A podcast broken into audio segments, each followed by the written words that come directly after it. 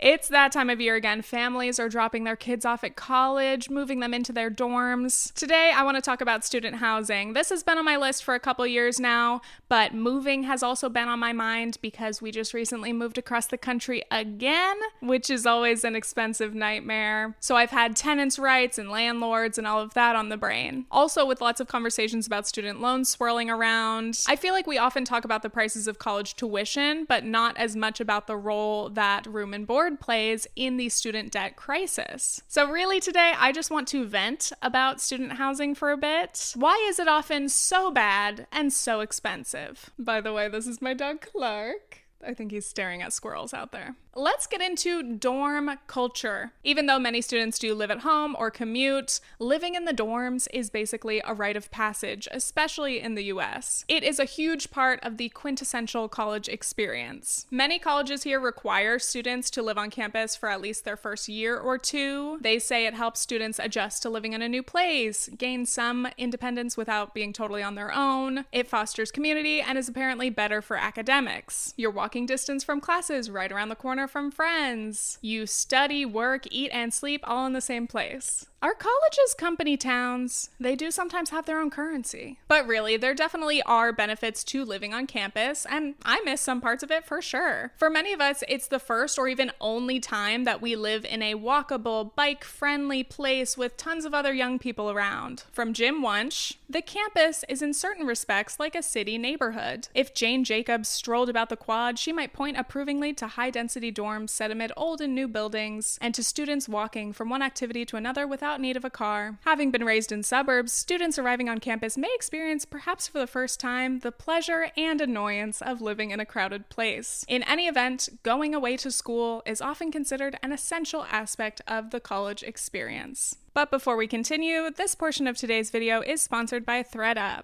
ThredUp is the world's largest online consignment and thrift store, and August is secondhand month on ThredUp, so we are going to celebrate. According to this study, almost 60% of all clothing produced is disposed of within a year of production. That is tragic. So let's shop secondhand when we can and give great pieces a new life. I'm to show you what I got this time, and if you like anything I picked, you can see all of those items and shop similar things on ThredUp. First up, we have these black overalls from Levi's. Estimated retail price is $102. I got them on ThredUp for $47.99. I'm so excited about these. I have been looking for overalls for a while, and as soon as I put these on, zipped them up, stretchy, comfy. By the way, ThredUp makes it so easy to search for exactly what you want in your size, in whatever color or brand or style you're looking for. You can shop with their app, it's very easy to browse. Though personally, I prefer desktop because I will end up with with 50 tabs open. Anyway, paired with these overalls is this cute little BDG top. I just love this color blue on me.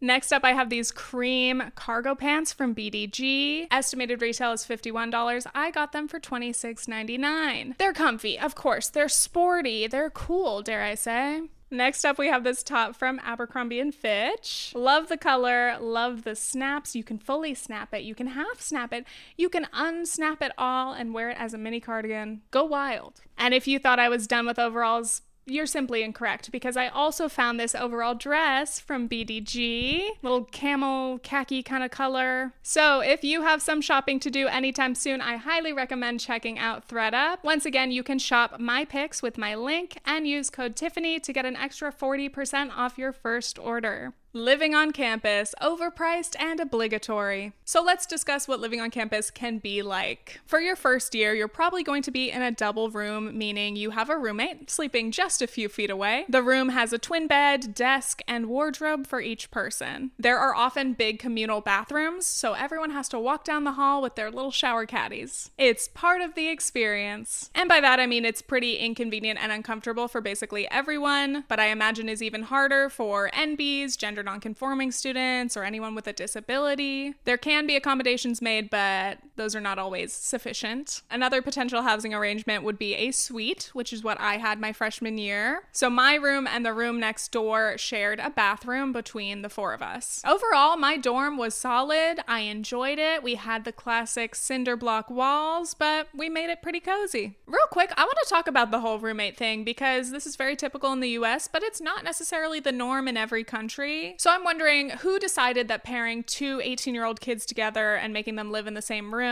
would be ideal. I assume it comes down to space, money. We know, we know. But like other countries are able to make this work in a, a different configuration. People love to say, oh, living in the dorms is good for you. The kids are going to learn interpersonal skills and conflict resolution. Will they? Well, let's hope so because otherwise it's a nightmare. I was really lucky. I had great roommates in college, but I also always shared a room growing up, so this wasn't brand new to me. But I still feel like we don't have to share a room with a stranger in order to practice or learn these skills. Like sharing an apartment, sharing a kitchen, that's that's the struggle. Learning how to coexist and be respectful in shared spaces is very important. But I think we kind of just throw kids in the deep end. I feel like this alone, like this space and the lack of privacy and just like so many people around, depending on your temperament, your personality, your noise tolerance, your sleep schedule, dorms can be really fun or they can be kind of horrendous. Overall, though, I really don't think dorms are that bad. I think living in a simple room is fine, having a roommate can be fine. My problem, my biggest beef with this whole system is first of all that it's required and that it is so expensive for what you're getting. You don't have any other option. I don't think that's fair and I don't think that's setting up students and families to be able to make the decisions that actually work for them in order to get this degree. Now, with that in mind, let's go over some prices. What was I paying? I'm using Loyola New Orleans as an example. That's where I went for my first three semesters of undergrad. A double room costs $42.50 per semester, which shakes out to about $9.50 a month. I think I'm overcomplicating the math here, but when I wrote this, I was considering a full academic year to be like nine months. So each semester is four and a half months. But a semester is technically more like 15 weeks, and then you have to leave for break. So really it's closer to 1133 per month that you're actually on campus, but who cares? That is the price per semester. That's all you have to know. But that's just for your room. Most colleges require dorm students to also have a meal plan. Depending on how many meals per week you choose, the cost can range from $28.85 to $36.25 per semester. So let's imagine you're trying to get the lowest possible scenario on campus at Loyola New Orleans for a triple room and the lowest meal plan allowed, that would be about $13,000 for freshman year. You know how older people like to say they worked their way through college? Looking at Louisiana Louisiana, if you were working 40 hours a week, earning minimum wage, 7.25 an hour, your take-home pay would only be $932 a month. So even if you could handle working full-time and being a full-time student, which some people do, but it is extremely difficult, you could not cover even just your room and board out of pocket, let alone all of your other living expenses. And the more standard freshman situation costs even more. A double room with a mid-tier meal plan comes out to more like $15,000 dollars for the academic year, about 1666 a month. So that is aside from tuition, which is another beast, and assuming that you can live at home for free every summer, which is not the case for everyone. In 4 years, just for your room and board to get through college, that would cost you $60,000 at this school at least. Now, I know that everyone knows this is expensive. That's not the like shocking part of this video, and that's really not my intention. I'm not sharing anything that's probably groundbreaking. I just want to vent because I think the system is so bad. It's I can't help but talk about it. I remember when I applied to colleges and you're very focused on the cost of tuition and you're trying to do your FAFSA, figure out financial aid. It's all very confusing. Then you get your acceptance letter and they give you your financial aid package only after you've been accepted, and suddenly you're excited, but then you're looking at those numbers and you're like, how am I going to make this work? For my situation, all of my tuition was covered by scholarships and grants, which was fantastic. But then again, room and board, I'm looking at that and I'm like, oh, I didn't realize it was going to cost this much. And colleges want you to sign up for housing like immediately. They say, send your deposit, sign up online, otherwise, you could risk not having a space in the dorms. So all of a sudden, I had to sign up for these loans because I was like, well, I want to go to the school and the only way that's going to happen is if I sign on the dotted line. Okay. People always talk about how like, oh, 18-year-olds sign up for student loans and they have no idea what they're doing. Which sure, I think a lot of a lot of students and even families, parents can't really genuinely grasp what those future loans are going to be or what the payoff is going to be like. But part of the problem is really lack of transparency and then feeling rushed to make these huge decisions and being told, you know, you look at a, a loan payoff calculator and they say, yeah, you'll easily pay this off you'll pay X number a month for a couple of years, 10 years maybe, and then boom, you're good. But it could turn out that you go to college and it ends up costing you way more than those calculators expected. I've seen so many stories, you know, talking about student debt forgiveness and hoping that this will come through and help people. And of course, conservatives and anyone against forgiveness, they all just say, just pay your loans. I did it. The thing is, so many people have paid their loans multiple times over and their balance is still not gone. Sometimes their balance is even higher than when they started because of predatory interest rates and these payment plans that are supposed to help you in the short term but end up screwing you over long term. All right, I'm going to talk about this student loan bullshit. The example being my beautiful wife, who in 2005 graduated college with $22,000 in student loans. It has been 216 months since we started paying on this loan. Our average monthly payment was around $300. That gives you $64,800 that we have paid towards a $22,000 loan. We still owe $18,576.92. And we are not an anomaly. This is the reality for millions of Americans. So when we say we need to cancel all student loan debt and make colleges and universities free to attend, this is why. According to this article, the price of room and board is rising even faster than tuition at rates above inflation. So, why are these costs going up so much, especially when a lot of these dorms aren't very nice? First of all, raising tuition is very unpopular. So, often colleges realize that they can kind of hide those increased costs by raising room and board fees instead. They justify this by saying, you know, they need it for maintenance or they're improving the properties, or they blame the students. Oh, they're demanding gourmet food and luxury housing. Some of these dorms are too much. Like, they've got like movie theaters, spa, pool schools, arcades. It might be true that some students, wealthier students, are demanding luxury housing, but most students, I think, are just trying to survive so they can go to class. And you're forcing them to live on campus for a very high fixed cost.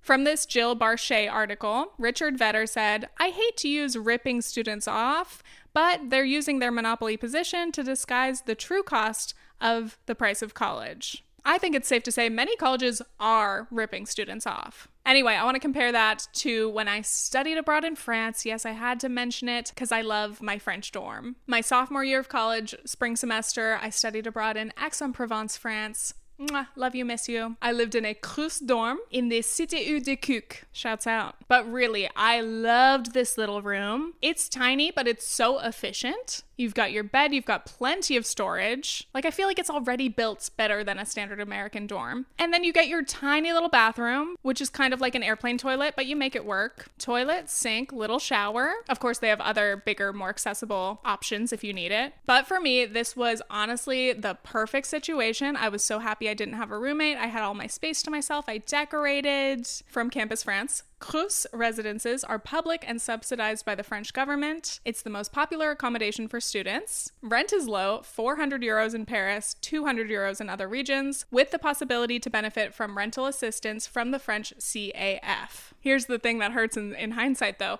I did not pay that price and I also didn't pay my direct French tuition. I did an exchange program with my university, so I paid full price of like a semester on campus, a semester of room and board. So I was covering for whatever exchange student was coming from France and then I was going there. But if I had known that I could have enrolled directly and paid so much less, I was leaving that college anyway, so it didn't really matter. Whatever. Too late. but seriously, I had privacy in this room, more freedom, like guests over without anybody knocking on your door. All my needs were met all for the low price of like 200 something euros. I mean, socialized housing and education. Imagine that. Imagine that. My US brain can barely comprehend it. I would love to hear from French viewers about this because I'm sure that these systems are not perfect. But this is at least an example of something that I think would certainly be an improvement over the system that the US has. Back to my point about room and board's role in student debt, all of the loans that I took out were basically to go to housing. I, I continued to take out loans for future semesters to be able to pay for off campus rent until I transferred schools. And then I was able to become a full time YouTuber and I could actually pay my rent myself. I don't know if it really changes anything. Like, does it really matter if your student loan balance technically came from paying for tuition or paying for living expenses? Because, of course, both are required in order to go to college. It's not really possible to get through four years of school without housing and food, you know? You might be thinking, okay, well, what?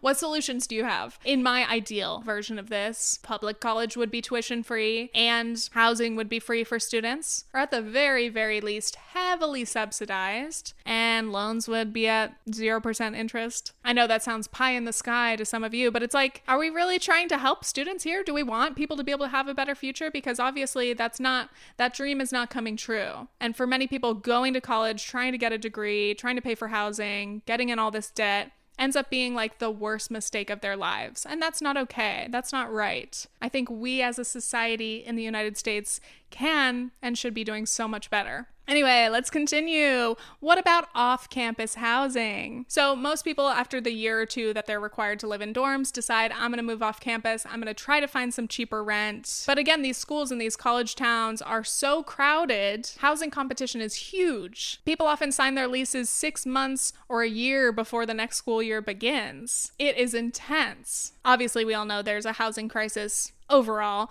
but student housing has its own unique challenges. From the Boston Globe, local schools did add some new dorms over the last decade, but only enough units to accommodate less than half of the tens of thousands of added students they've accepted during that time. The shortfall reflects a national trend. In state after state, surging college enrollments have outpaced construction of dorms according to federal data, pushing students off campus. Students need somewhere to live, but local residents are getting pushed out. And of course, housing insecurity is a big barrier to students being able to finish their degree. Many students end up homeless, living in cars or sleeping on couches, or they're forced to drop out of school entirely because they can't afford to live close enough to be able to go to school. Then you end up with a debt and no degree to show for it, which is the worst possible scenario. Oh, we need more housing for students and the colleges aren't coming through, here comes luxury student housing. Luxury might be a generous term for some of these complexes, but they sure are expensive. These communities are similar to the dorm lifestyle, but they're privately owned and not officially affiliated with the university typically. But you basically only sign a lease for your bed or your room, so you're not responsible for the whole apartment. And you can use financial aid as proof of income, which does help a lot of students because many of them would not qualify on their own or they would need a guarantor, which they don't always have. And again, these apartments are often labeled luxury. They talk about all these fancy amenities they have, they have beautiful, colorful pictures. But often, you guessed it, they are overpriced and under maintained. These developments are pretty interesting. They're similar to like the gentrification buildings that we see popping up everywhere. They're probably all owned by like the same mega investors. But these developers are coming in and they are dominating college neighborhoods, which is really harming the local areas. Yes, they're providing much needed housing, but they're displacing local residents and they're emphasizing the gap between the richer and the poorer students. There definitely are wealthier students who do want this kind of housing. They want the penthouse to themselves. But I think most students don't want luxury. They just want a decent place to live at hopefully affordable affordable rents. But there seems to be nothing in the middle. You have luxury, expensive apartments on one end,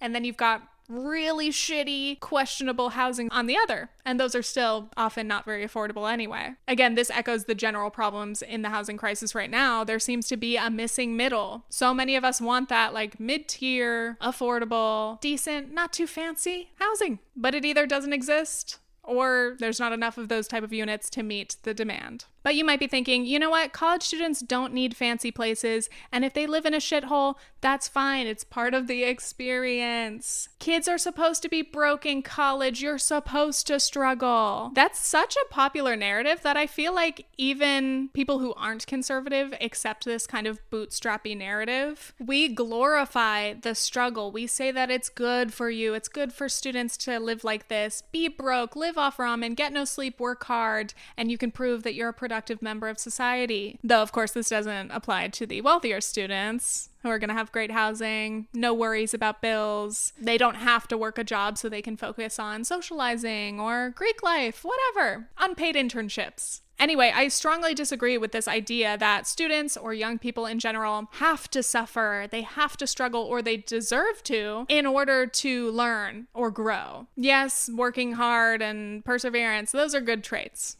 to an extent. No hustle culture here. But struggling, like true struggling, I think is bad for us. That's suffering. Why are we putting young people through suffering under the guise of like self improvement? It doesn't make sense to me. Anyway, on that note, part of this expected college experience is to live in a shitty college apartment. Again, you go from the dorms and then you go to your shitty apartment. It's a rite of passage. Do you have 10 roommates? Is there always a mountain of dirty dishes in the sink that no one will ever clean for an entire semester? Yeah. These apartments have a reputation for being disgusting, but that's how it's meant to be, you know? Because young people are messy. And then these places aren't really maintained because uh, the college kids are going to trash them anyway. Might as well keep them shitty, right? This definitely allows terrible landlords to take advantage of this. They can have horrible housing and they know because of the demand, they're gonna get some students to move in, no matter how bad it is. And this creates like a feedback loop of low expectations. Shitty places get shittier. And I think students try to kind of cope with it, again, being like, oh, haha, it's part of the experience. What can you do? But dare I say, they deserve better. Crazy concept. I think college would be a great time to teach young people about tenants' rights. What are you entitled to? What is your landlord required to help with? Living in shitty college housing should not be considered a rite of passage. It's dangerous and unacceptable. I read this series from the Boston Globe from 2014 about the tragic death of a student named Binland Lee. It was a quirky old place, but it was home to Binland Lee and her 13 housemates. It was also blatantly illegal, from basement bedrooms without permits to the unit with only one way out, where Binland happily lived and where she died when fire struck last spring. Boston, defined in large measure by the students who flock to it, allows these eager newcomers to be put at risk in overcrowded houses that serve as shoddy substitutes for modern dorms. Such illegal overcrowding is rampant in student neighborhoods, a health and safety hazard virtually ignored by city inspectors and exacerbated by local universities that have in recent years admitted more students than they can house. On that same street, there was another devastating fire the year before where another student had to jump out of a window, had a brain injury, went into a coma. These pieces were incredibly hard to read. It is just horrifying that students are so often put in these positions, that students have and will die. A collision of greed, neglect, and mismanagement is endangering young people in America's college capital while enriching some absentee investors, landlords who maximize profits by packing students into properties. A Globe analysis of records found that four student rich zip codes, when adjusted for population, have 50% more complaints overall than the citywide average in more than a dozen categories, including mold and mice infestation, as well as more serious safety concerns such as missing or broken carbon monoxide detectors and overcrowding. And again, these housing markets are horrible for students. It's extremely competitive and expensive. It's also terrible for other residents. Today, in the triple deckers, duplexes, and red brick apartment complexes that surround the city's biggest universities, a kind of real estate black market has blossomed. There, illegal overcrowding has in some cases created a maddening paradox. While individual properties have deteriorated, overall housing prices have skyrocketed, making it difficult, if not impossible, for middle class families to buy houses or afford rents. Final thoughts. Obviously, the situation is bleak. Again, I suggested my optimistic solutions. I know that it's unlikely for any of those things to happen soon in the United States, but I will continue dreaming because, again, we deserve better, and I will not stop saying that. I am so frustrated